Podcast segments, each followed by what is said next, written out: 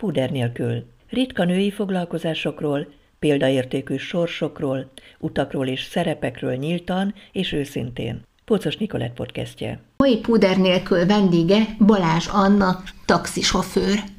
Anna, hát hogyan jött ez a hivatás? Hát ez egy érdekes történet, mert annak idején én Barcikán egy újságnál dolgoztam, aztán a főnököm annyira nem szeretett fizetni. És amikor már tartozott pár százezer forinttal, mondtam, hogy na jó, akkor én ebből nem élek meg, valamit kezdeni kell magammal, és akkor hirtelen jött egy ilyen, egy barcikai taxis akart Miskolcon úgynevezett pink taxit csinálni. Tehát az arról szólt volna, hogy csak nőket meg gyerekeket viszünk, vállaltunk volna olyat, hogy óvodába, iskolába, hordás, bevásárlás, stb. Úgy voltam vele, hogy jaj, de jó, vezetni szeretek, ha még fizetnek is érte, az jó, mondom, mi bajom lesz attól, hogy nőket meg gyerekeket fogok hurcolászni, de hát ebből semmi nem lett, de úgy voltam vele, hogy mivel sikerült a párvizsga is, akkor végigcsinálom, aztán majd kezdek vele valami. Hát úgy voltam vele, hogy nagyon nincs idő mit nyalogatni a sebeimet, ugye, hogy azért elég mély megviselt ez a tartozás, vagy nem tudom én, ez a kimaradt munkabér, de a gyerekem akkor kezdte az egyetemet, mivel egyedül nevelem,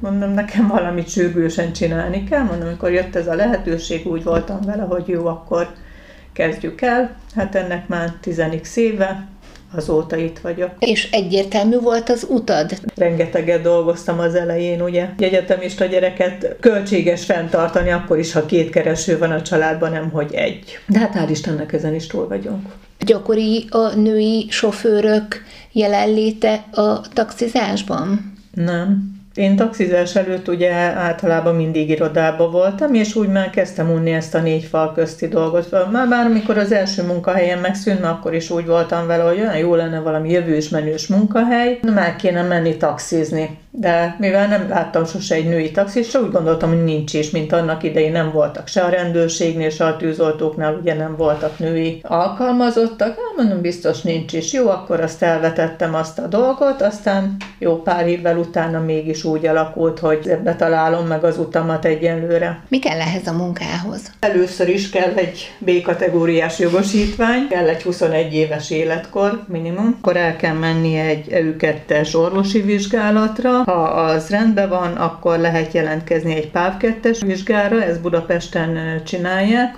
oda kellett felmenni, és ha az sikerül, akkor lehet menni egy taxis tanfolyamot elvégezni.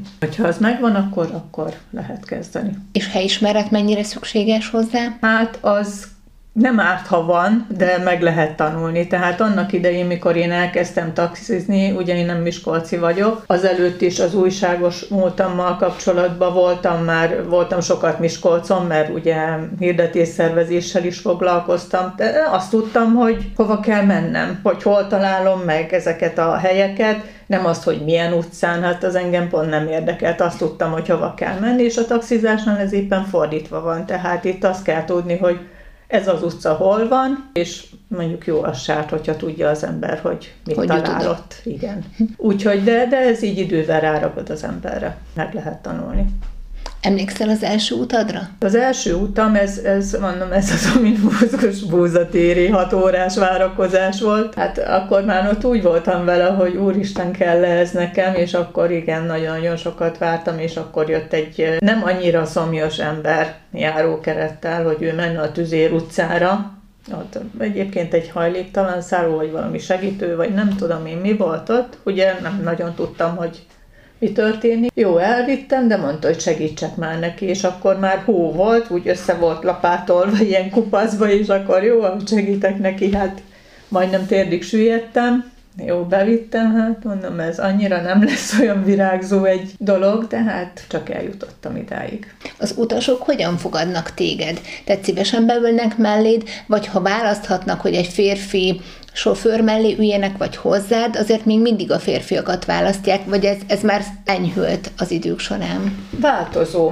Volt olyan utasom, hanem akihez kiküldtek egy hajnaili órába egy szórakozó helyre, és úgy rá volt írva az arcára, hogy te jó Isten, kit küldtek, itt értem, de utána benne is megváltozott ez a dolog. De én úgy látom, hogy örülnek nekem az utasok. Tehát van, aki egész véletlenül csak hopp, behuppan hozzám, hogy szia, jaj, csókolom, és akkor akkor mondja, hogy úgy megörül nekem, és ez nekem olyan jó, amikor, amikor így örülnek, vagy tényleg látványosan volt olyan lányka, aki túljongott, meg mit tudom, jaj, de jó, végre női sofőr, meg hogy hiányzott, meg hogy örülök neki. Volt olyan utasom is, aki, aki hogyha én nem dolgoztam, akkor ő nem utazott. Tehát ő, ő kifejezetten csak velem utazott, úgyhogy mindig előre megszokott interjúvolni, hogy dolgozol, vagy nem dolgozol, és akkor ha megbeszéljük, hogy mikor akar menni, és ha tudok menni, akkor nyilván elviszem. Úgyhogy ilyen is volt. Volt olyan anyuka, aki csak velem engedte el a kislányát. Tehát ő szikszói házaspár volt, egy, egy kelánykával,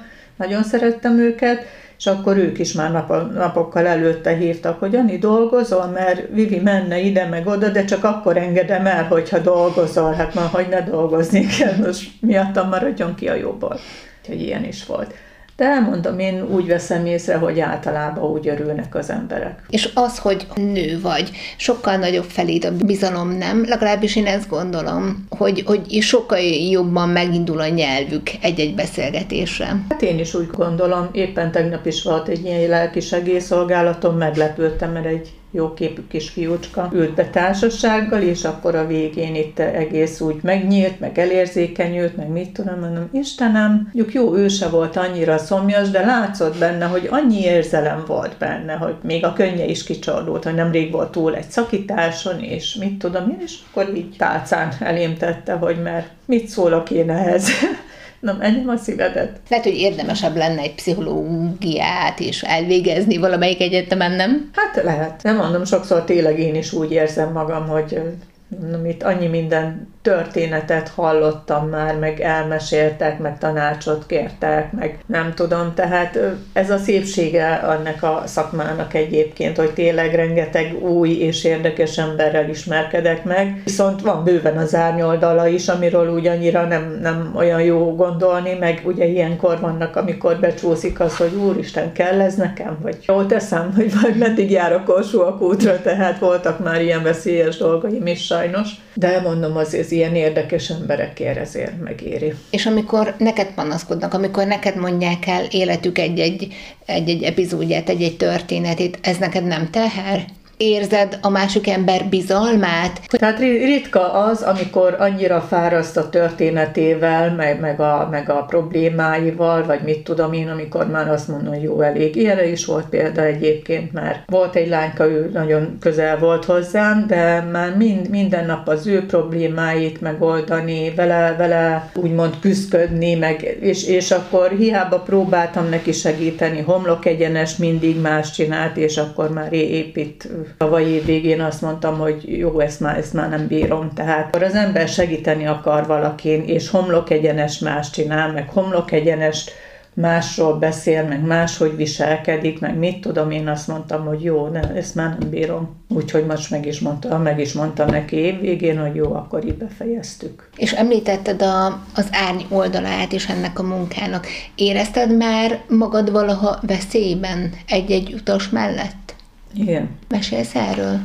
Hát volt egyszer egy nyár este, éjjel fél tizenkettőkor ült be egy fiatal legényke, hogy elvinném el Miskolc környékét településen, és mondtam neki, hogy persze, tök normális fiatal srácnak nézett ki, jól el is beszélgettünk, és akkor, amikor mentem fel, hát ebből keresztül kellett mennem, utána kezdett gyanús lenni, hogy valami nem stimmel ezzel a legényem, mert olyan hülye mozdulatokat csinált. Láttam, hogy a szemes arkából elkezdett itt méregetni. És akkor ilyeneket mondott, hogy hogy te milyen jól nézel ki, hogy egybe vagy, hogy megcsinálnálak, milyen kanos vagyok, meg ilyenek. Mondom, öcsém, vermán ki a fejedből, hát mondom, öregebb vagyok, mint anyád. De ő csak folytatta. És akkor fogtam bele, tapostam a fékbe, ő lebólintotta a műszerfalat, és mondtam neki, nem hagyod abban a kiviszlek az első fának. Így remegett a pedálon a lábam, de ugye ezt neki nem lehet mutatni, mert annál rosszabb.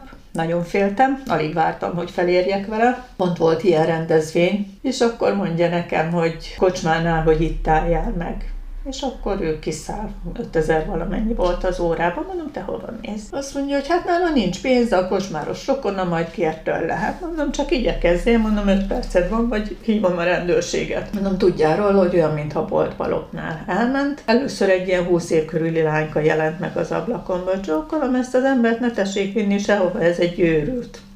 Nem akarom vinni, most hoztam. Visszajön az emberem, hogy ez a nem adott pénzt, vigyél haza, otthon van. Mondom, de hogy viszlek ezek után, pláne nem.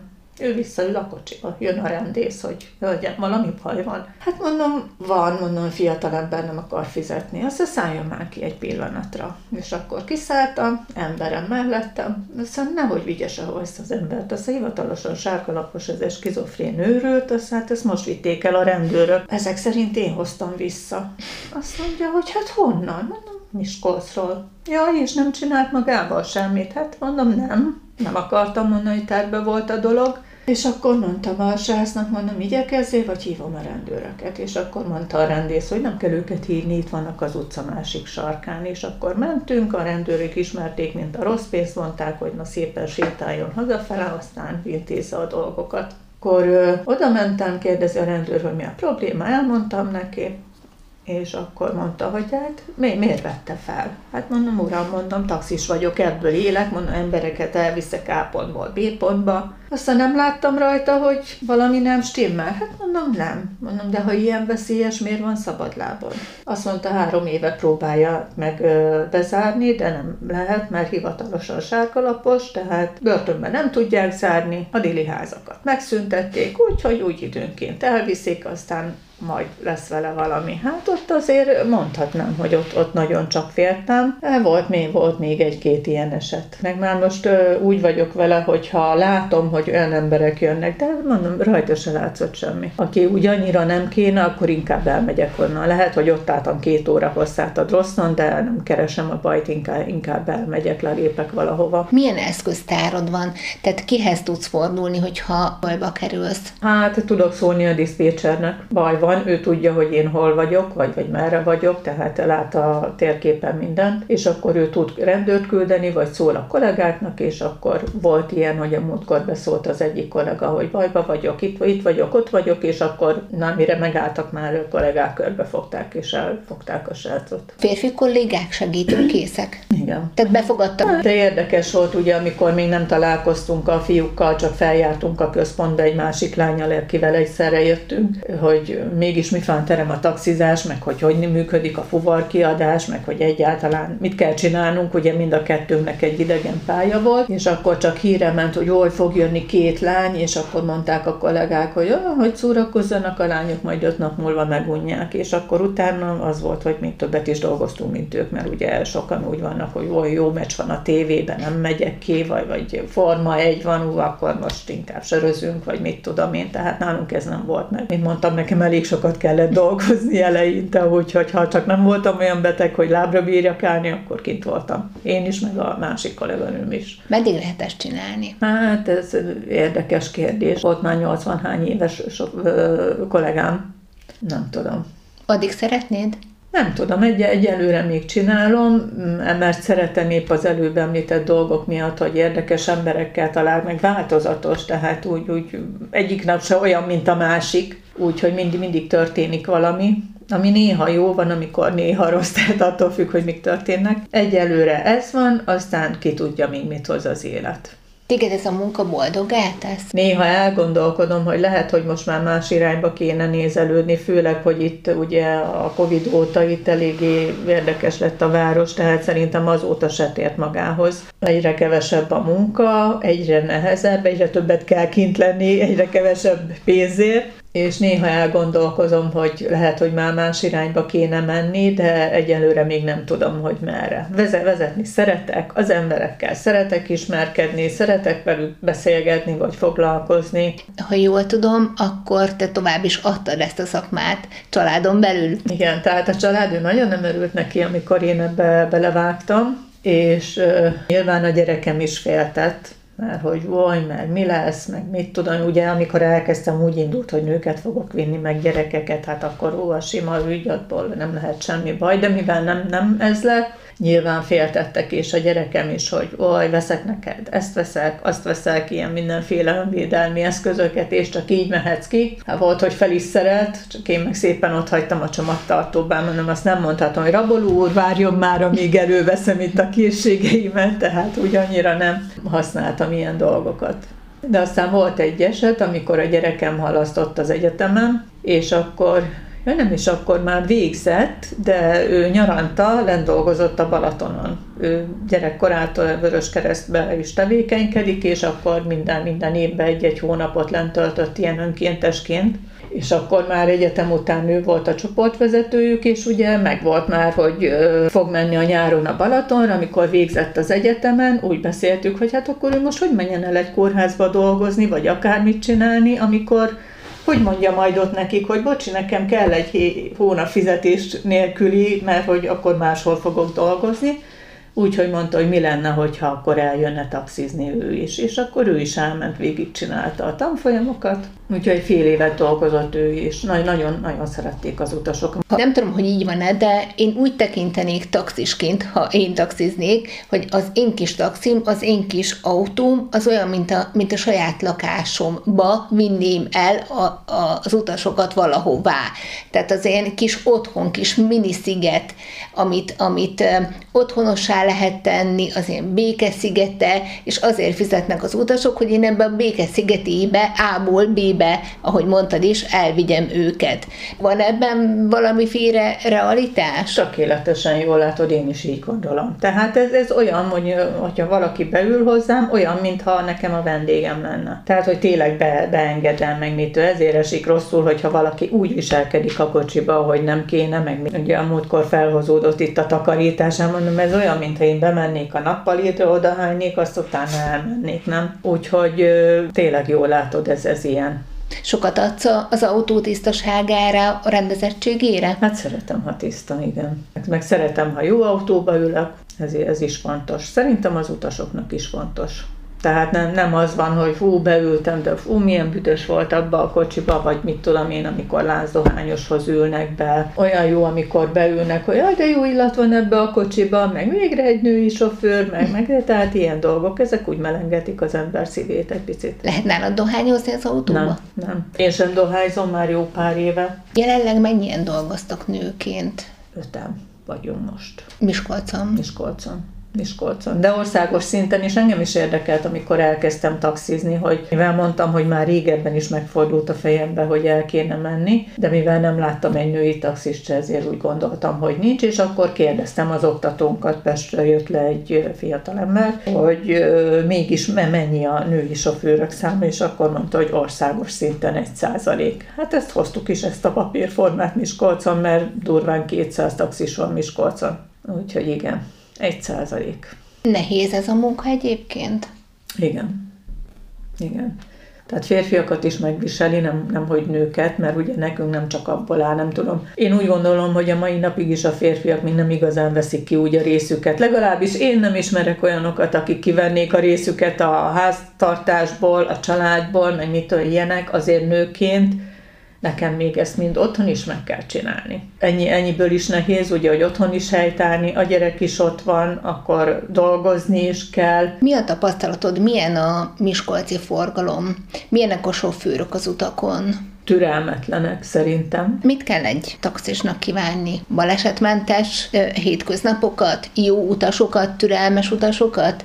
Ezt mind. Akkor ezt mind kívánom neked, és köszönöm, köszönöm szépen. szépen a beszélgetést. Én köszönöm. Púder nélkül. Pocos Nikolett podcastje.